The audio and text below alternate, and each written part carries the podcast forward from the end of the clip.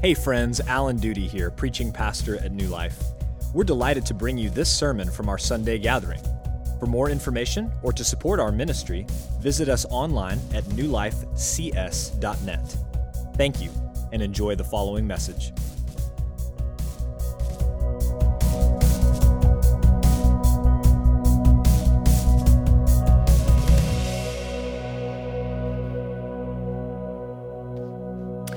Great to be with you today in person. Let's be honest, if you didn't see me walk up here, there's not a whole lot of difference, is there? Between flat Alan and the real life Alan. Well, many of you know the renovation on the preserve expansion finished up this last week, and Lord willing, that 10,000 square foot space will be furnished and ready to use by the time that all of our college students are back in January. So we're really excited about that. But before we can use the building for its intended purpose, which is making mature disciples of every man, woman, and child here at New Life, the whole thing had to be thoroughly cleaned. Until that happened, it wasn't fit for its intended purpose. And so on Thursday night, our church body came together to sweep and mop and dust and completely clean it from floor to ceiling, as you'll see in the images behind me. Dozens of volunteers worked for a couple of hours to remove layers of drywall dust, which is so fine that you may not notice it unless you rub your finger down the wall or if you were to rub your shoulder against it, and then you see just how dirty it really was. Well, friends, today in 2 Corinthians chapter 6, we're going to be reminded that we ourselves need to be clean, not just externally, but also internally, if we're going to be used by God. If we want to have true fellowship with him and with each other, we must be clean. And so today we're going to learn that because we are God's temple, we must joyfully pursue holiness. Well, in this section, verse 14, Paul begins with this very clear command. He says, "Do not be unequally yoked with unbelievers." Well, to rightly understand and apply this, we have to ask and answer several questions. First, what is a yoke? That's a term that we find often in Scripture. And in an agricultural society like first century Israel, it was a ready illustration that people would have easily understood. A yoke is a wooden crosspiece that a farmer would fasten over the neck of one or more animals, and then that was attached to a plow or a cart. And the clear reference in 2 Corinthians 6 is to what would be called a double yoke, which you can see on the screen. This is a clear reference in this passage. This is a cross piece that joins two animals together and therefore doubles their potential output. So that's a yoke. Second question is, what does it mean to be unequally yoked? Well, if you're an animal lover, you'll be pleased to know that God loves animals too. He created them, and he forbids cruelty or mistreatment to them in any kind. If you're not an animal lover, I would remind you that the entire Old Testament sacrificial system is based on slaughtering and burning animals. Anyway, my point is that Deuteronomy 22:10 says this, "You shall not plow with an ox and a donkey together." Now take a look at this depiction on the screen of an ox and a donkey yoked together. This is why God forbids yoking them together. It's cruel because it just won't work. The yoke won't sit properly because the animals are different heights. They have different gaits when they walk, different levels of strength. They have completely different dispositions. Even if they pulled together, which is very unlikely, because the stubborn donkey would probably want to pull in a different direction than the ox, most of the weight, most of the burden of pulling that cart or that plow or whatever else is going to fall on one animal. So an unequal yoke refers to binding two different animals together with the empty hope that their differences aren't going to result in a bad outcome. The third and final question is, what does Paul mean by unbelievers? Well, the Greek word here is apistos. That's a combination of the word pisteo, which is to believe or to have faith, and the prefix a, which means no or none. So you have a word that when you push it together, literally means no faith or no belief. So an unbeliever then is one who has no faith or no belief in the person of Jesus Christ. This person is not a Christian.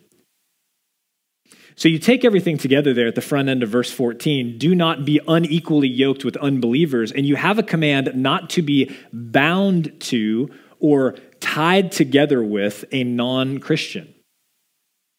Now that command is not a call to retreat from the world into a monastic lifestyle.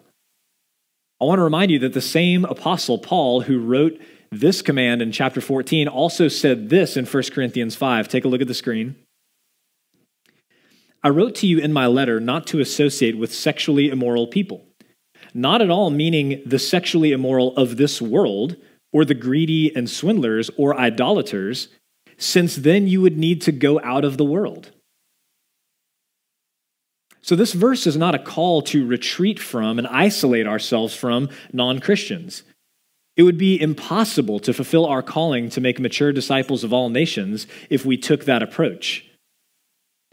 What Paul is commanding us here is not to be bound together with unbelievers. So we're not to enter into certain relationships, certain agreements, certain covenants with non-Christians. Why not? Well, Paul begins to explain by asking a series of rhetorical questions. These cascade on top of one another like a waterfall, dumping more and more weight onto his argument that Christians should not be bound to unbelievers. So let's take a look at each one of these in turn. Paul says, "For what partnership has righteousness with lawlessness?"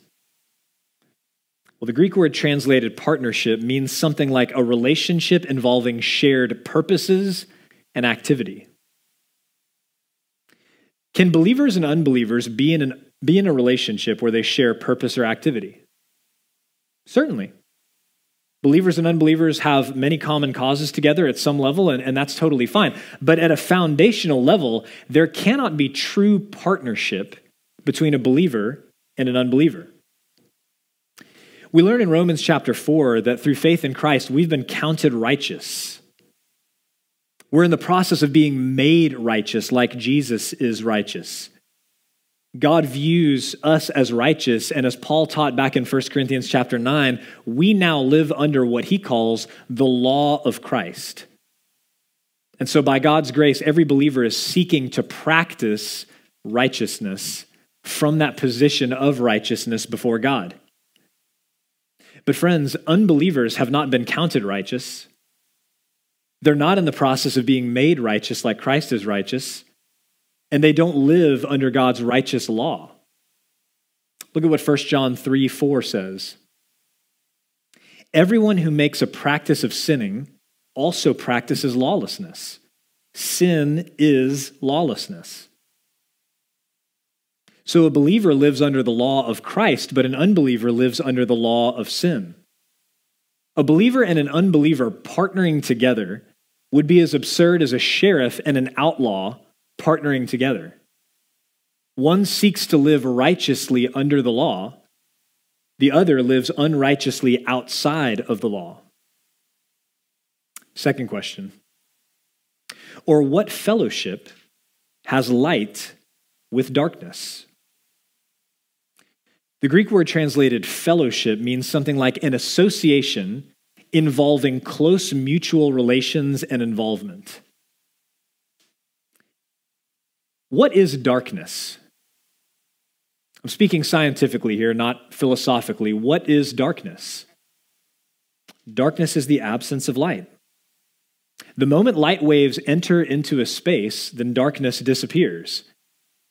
They have no fellowship. There's no association or involvement. If darkness exists in a place, it is simply because light is absent. So listen to Jesus' words in John chapter 3. He says this, and this is the judgment. The light has come into the world, and people have loved darkness rather than the light because their works were evil. For everyone who does wicked things hates the light and does not come to the light, lest his works should be exposed. But whoever does what is true comes to the light, so that it may be clearly seen that his works have been carried out in God. So to the person who would say, why can't we just have darkness and light together? Jesus would say, it's not possible. Scientifically, it's not possible, but morally and theologically, it's not possible either. You either love darkness and you hate the light, or you love the light and you hate the darkness. There can be no fellowship, no close association or involvement between them. Third question. What accord has Christ with Belial? The Greek word translated accord means something like to come to an agreement with, often implying a joint decision.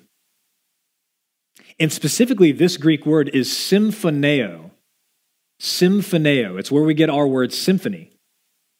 So in a symphony, you have many different instruments all coming together, agreeing together to make a beautiful sound. Belial was the name that was commonly used in Paul's day for Satan. It meant something like worthless or destruction.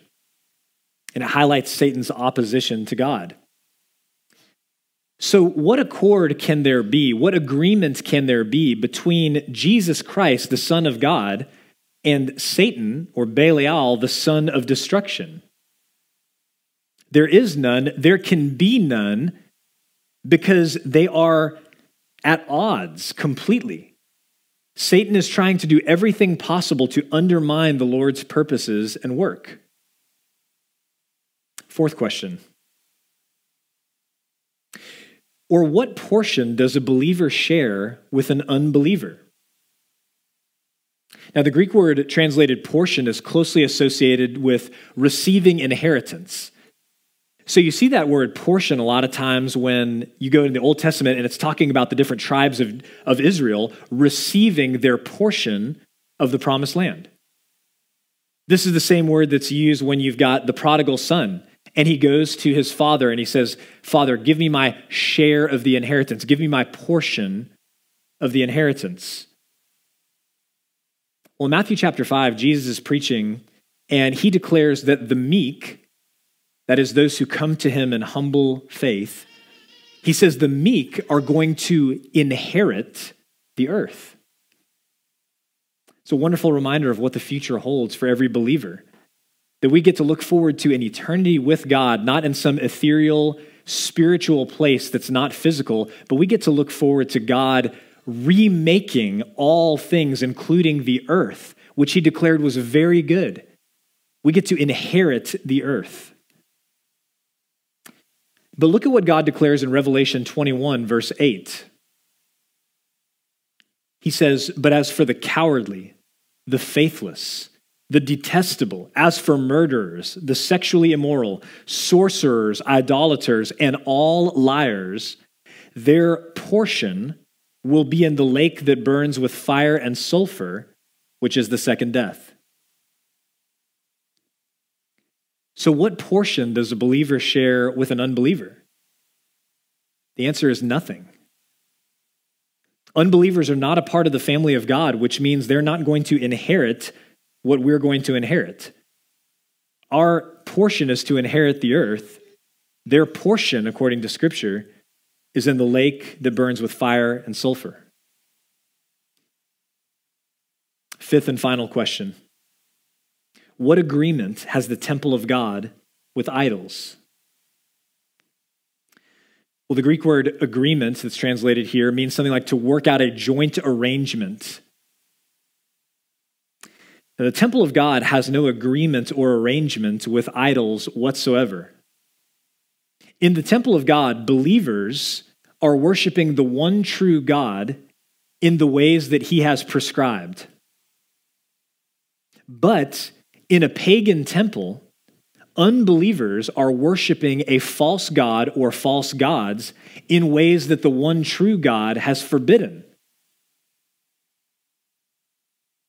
There can be no agreement between those things. And I think when you look at this text, you see the absurdity of the modern belief that all roads lead to heaven. Either there is one God, or there are many gods, or there is no God. But those things can't all be true. Either the God of the Bible is the one true God, or he is not. Either we need to be reconciled to God, or we don't. Either Jesus Christ is the way, the truth, and the life, or he isn't. It should be obvious to us that there can be no agreements between the temple of God and idols. Believers and unbelievers do not and cannot agree on the most fundamental truths because our worldviews are completely different. So friends, these rhetorical questions, these five questions reveal why we're commanded not to be unequally yoked to unbelievers. But sadly, the believers in Corinth were unequally yoked with unbelievers. And the same thing is true for so many professing Christians today.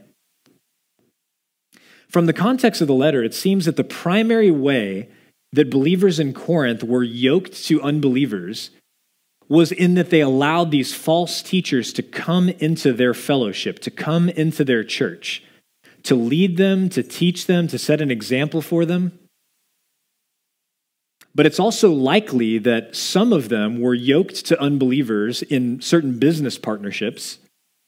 It's probable that some of them were pursuing marriage with unbelievers as well. And friends, I can tell you in pastoral ministry, I have seen the damage that comes when believers disregard this command. I've personally seen churches stagnate and die because they allowed unbelievers into their church, and they even allowed unbelievers to lead in the church. I've seen the frustration and disappointment that comes when business partners fall apart. Their partnership dissolves because they have competing values and completely different ethical standards. I've seen the crushing heartache that comes when believers date and eventually marry non-Christians. Friends, we can make excuses. We can justify our decisions in 100 different ways. But listen to me. We cannot expect the blessing of God on our churches, on our careers, or on our relationships if we blatantly disregard his command. Are you in danger of becoming unequally yoked? Are you unequally yoked already?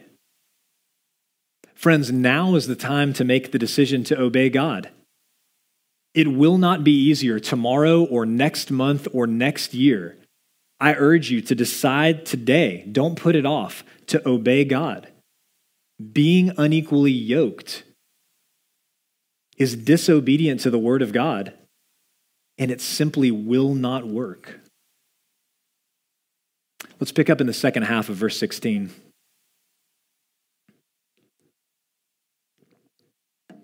Paul writes, "For we are the temple of the living God.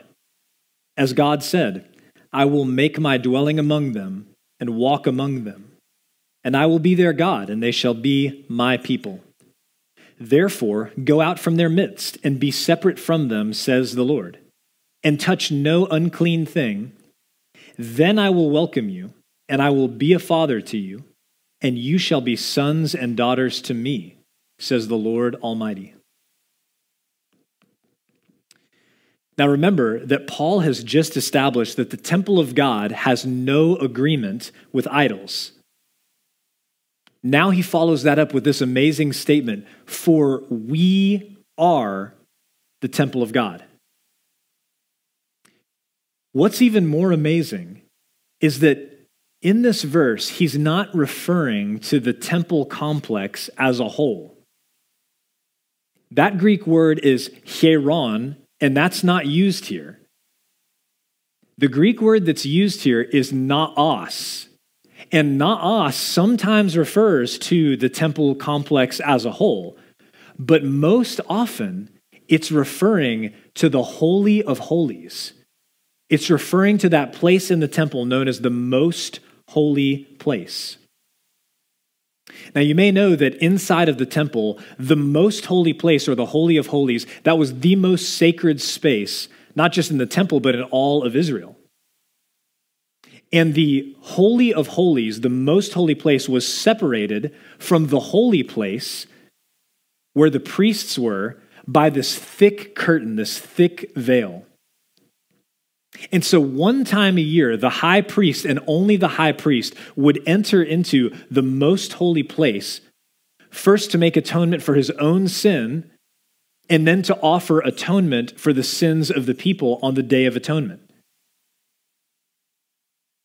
He often had a cord tied around his ankle that went to a rope back underneath the curtain, so that if he was struck dead by the Lord, his fellow priests could pull him out of there.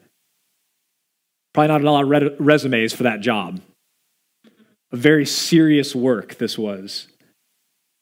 And so in the Holy of Holies, the high priest just goes once a year to make atonement for sin. But remember, when Jesus died on the cross, what happened?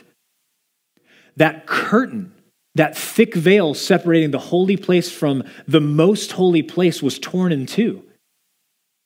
It was symbolic of the fact that Jesus had broken down the barrier between God and man by offering himself as the perfect sacrifice once and for all.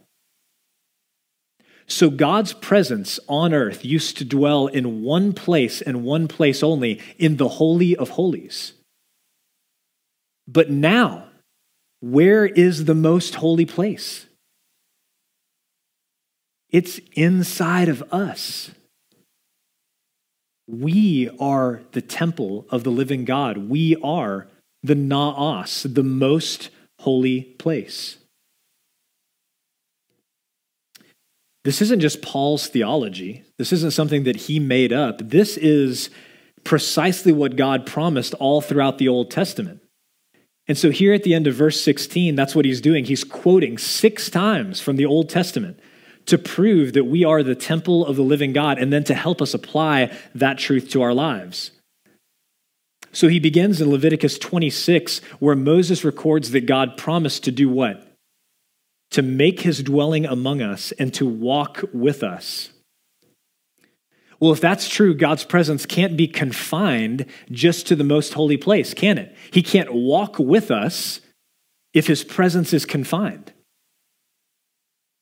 Then in verse 17, he quotes Isaiah's words in chapter 52, where God commands us to go out from the midst of unbelievers, to separate ourselves from them, and to touch no unclean thing.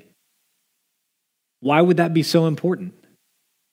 Because we are the temple of God. And then in verses 17 and 18, he highlights God's promises for obedience. And so he quotes Exodus, and then 2 Samuel, and then Isaiah again, that God will welcome us and that he will be a father to us. So church, these promises, which date back all the way to when Israel was wandering through the wilderness, they are truly remarkable. God promising to dwell with us and be with us and to be our God, to welcome us and to be a father to us. Who wouldn't want that? The problem, of course, is that we do want that, but we're also tempted by everything that the world offers and promises to us as well. We want to be yoked to God, but we're tempted to be yoked to unbelievers as well. We want the benefits of the world to come, but we don't want to have to make the hard choices to separate ourselves from everything unclean in this present world. So friends, Jesus said that we can gain the whole world and forfeit our soul, but if we want to save our life, we have to lose it. So which have you chosen? Don't answer quickly. Really consider your life. Which one of these have I chosen? Have I chosen to lose my life for Christ so that I would gain it? Or have we chosen to forfeit our soul in exchange for getting everything this world has to offer? Let's consider Paul's conclusion, which is in chapter 7, verse 1. He says, "Since we have these promises, beloved, let us cleanse ourselves from every defilement of body and spirit, bringing holiness to completion in the fear of God." In this verse, Paul refers to the Corinthians as beloved. He's reminding them of his love. He's reminding them of where all of these words are coming from. This is coming from a place of love. He is not just challenging them. He's not just coming at them as someone who doesn't care about them. He's saying, I love you. Never forget that. And then after he reminds them of his love, he gives them the motivation, the exhortation, and the aspiration that we need to pursue holiness in every area of life. So let's start with the motivation. Look at what he says at the beginning of verse 1. Since we have these promises. God's promises provide sufficient and lasting motivation for us in our pursuit of holiness. God the Father isn't just a promise maker. There are many fathers out there who are good promise makers. But God the Father is a promise keeper. He's a good father who keeps his word to his children that he loves. And so if God made promises but didn't keep them, or he only kept them sometimes, then eventually we would lose trust in him. We would lose motivation for the hard and lifelong work of pursuing holiness. So friends, as we pursue holiness, we do it with the promises of God as our motivation, that he will welcome us and that he will be a father to us. Next, we have the exhortation. Look at verse 1. Let us cleanse ourselves from every defilement of body and spirit. Why is it so important that we cleanse ourselves as Christians? You remember taking geometry? I do. It was the only math I understood because it was mainly words and pictures. In geometry, you have to do these proofs. You remember those IFF statements, if and only if? So a shape is a square if and only if it has 4 equal sides and 4 right angles. That's a geometric proof. Well, the way Paul writes is kind of like a geometric if and only if proof.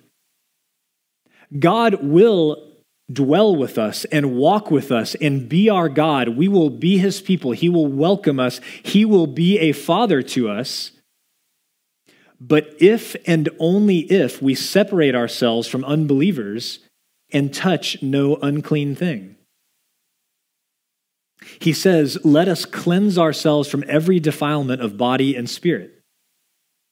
Well, defilement is anything that makes us morally unclean. So that includes thoughts and words and actions. And I want you to notice the extent of the exhortation. He says, every defilement of body and spirit. Friends, what that means is there can be no sanctuary for sin in our lives. We can't have this place in our hearts or in our minds or in our schedules where sin is allowed to dwell. Look at what Paul says in Romans 13. But put on the Lord Jesus Christ, and make no provision for the flesh to gratify its desires. So how much provision of the flesh do we make? Just a little? Just on the weekends? Just when we're alone with our devices and nobody else can see what we're doing? Paul says that we are to make no provision for the flesh. So we have the motivation, which is the promises of God. We have the exhortation to cleanse ourselves from everything that would defile us. And then we have the aspiration. Look at the end of the verse. Bringing holiness to completion in the fear of God. Over and over in Scripture, God commands us to be holy as he is holy. Well, why is that? Look on the screen at Hebrews chapter 12. He says, "Strive for peace with everyone and for the holiness without which no one will see the Lord. See to it that no one fails to obtain the grace of God, that no root of bitterness springs up and causes trouble, and by it many become defiled." So friends, we must aspire to holiness because without it, we cannot rightly relate to either God or each other. We were created to live in community with God and with others, but unholiness is what prevents that from happening.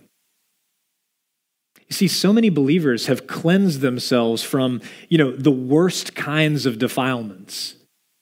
And a lot of us have cleansed ourselves from a lot of other defilements of spirit and body. But I think if we're honest, there are so many of us, we have these pet sins that just continue to exist in our lives, that we continue to hold on to.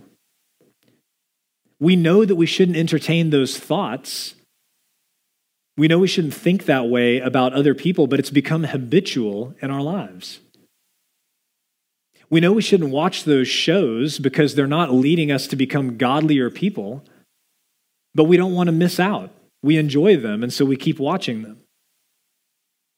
We know that we shouldn't be going to certain websites or using social media because we can't handle it, and we think, maybe it'll provide some benefit to me, but we keep going to those same places, and it keeps leading us down the same dark roads again and again. Church, without holiness, we cannot see the Lord. Without holiness, we cannot rightly relate to one another, our brothers and sisters in Christ, or the unbelievers around us that we've been called to reach with the gospel. I want to remind you of Paul's words. He said, "Godliness with contentment is great gain." Godliness with contentment is great gain. Seeing God is greater than seeing anything on Netflix. Intimacy with God is greater than fake intimacy online. Being known by the God of the universe is greater than being superficially known by hundreds of followers on social media. Godliness with contentment is great gain. And so it comes down to faith. It comes down to faith in God's promises. What do we really believe about them? If we believe that these promises are true, that if we cleanse ourselves, then he's going to welcome us and be a father to us, then friends, we can joyfully pursue holiness in the fear of God.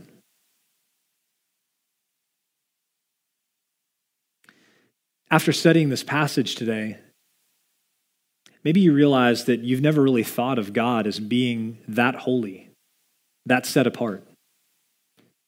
For so many people, and maybe this is you as well, you kind of picture God as this old man in the sky who sort of winks at sin.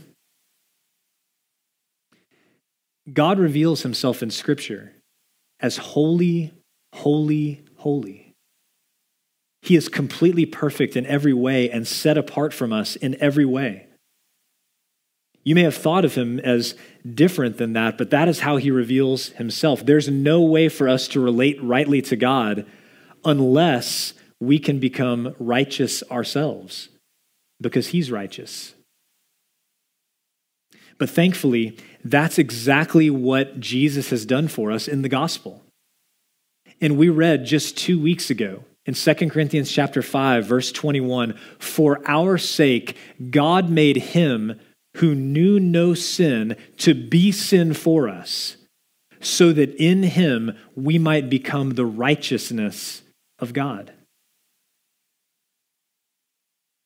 Jesus lived the perfectly righteous life that we were called to live.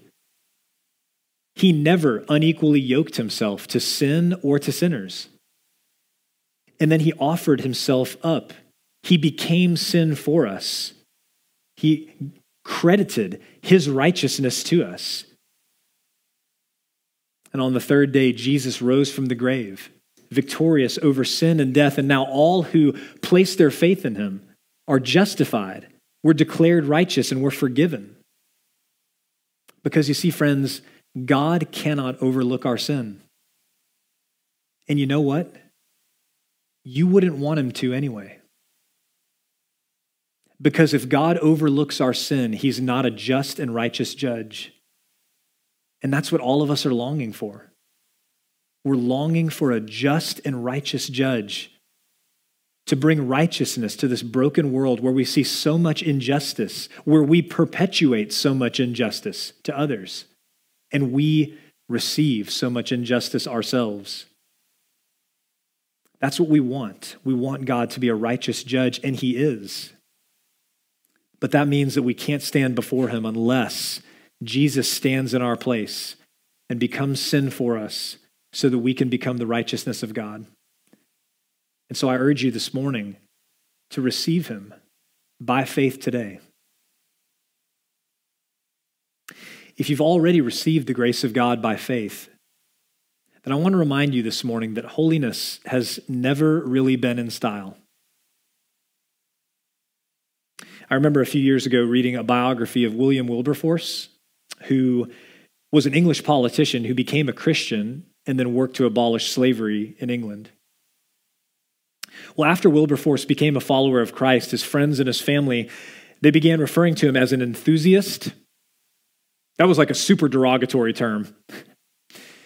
An enthusiast was somebody who basically took their faith too seriously. So his wealthy, influential friends, they didn't really have a problem with him calling himself a Christian. They didn't have a problem with him going to church. They just didn't want his beliefs being brought into everyday life. They didn't want him bringing his beliefs into politics. They didn't want him bringing his beliefs into the fashionable clubs that they all belonged to. And church, that same attitude still persists today. Many of us have friends and family that look at us as enthusiasts. They might use a more derogatory term, but that's what they're thinking. And it's all because we're actually trying to put our faith into practice in everyday life. But that whole thing was the turning point for me, because I realized that either Christianity was true, and therefore it required everything, my whole life, or it was false, and therefore it wasn't worth another second of my time. Why would anyone dabble in religion? We're talking about God. We're talking about eternity. We're talking about things of infinite importance. Either it's true or it's false. And if it's true, and we believe that it is true, then it demands everything. It demands that we joyfully bring holiness to completion out of love for a perfectly holy God. And so I just remind you of the words to that famous hymn, "Love so amazing, so divine, demands my soul, my life, my all." Let's pray.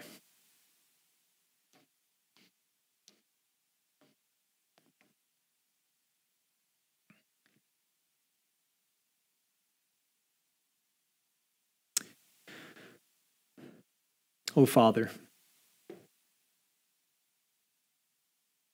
once again, as we encounter you in your word today, we are reminded of your infinite holiness.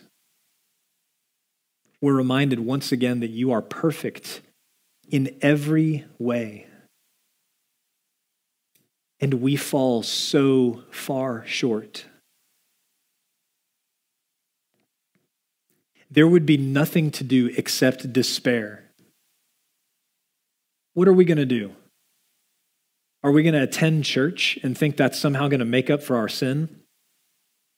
Are we going to do some good works and hope that those outweigh our thousands and thousands of sins? There would be nothing except despair if it weren't for the gospel of Jesus Christ. God, we are so thankful. That word seems insufficient this morning. We are blown away. We are in awe that you would send your only begotten Son to stand in our place, to become sin, even though he knew no sin, so that through faith in him, we could become the righteousness of God. Father, I pray that you would move in hearts this morning and that you would bring people to saving faith in Jesus Christ. And God, I pray that you would help those of us who are already following Jesus to embrace the truth that it is never going to be cool to pursue holiness. It is never going to be smiled at by the world. We are never going to be congratulated for separating ourselves and cleansing ourselves and pursuing righteousness, but it honors you. And it means that we can enjoy fellowship with you and fellowship with each other. And so, God, we pray, make us a holy people. In Christ's name, amen. Thank you for listening to the sermon audio from New Life Baptist Church in College Station, Texas. For more information or to support our ministry, visit us online at newlifecs.net.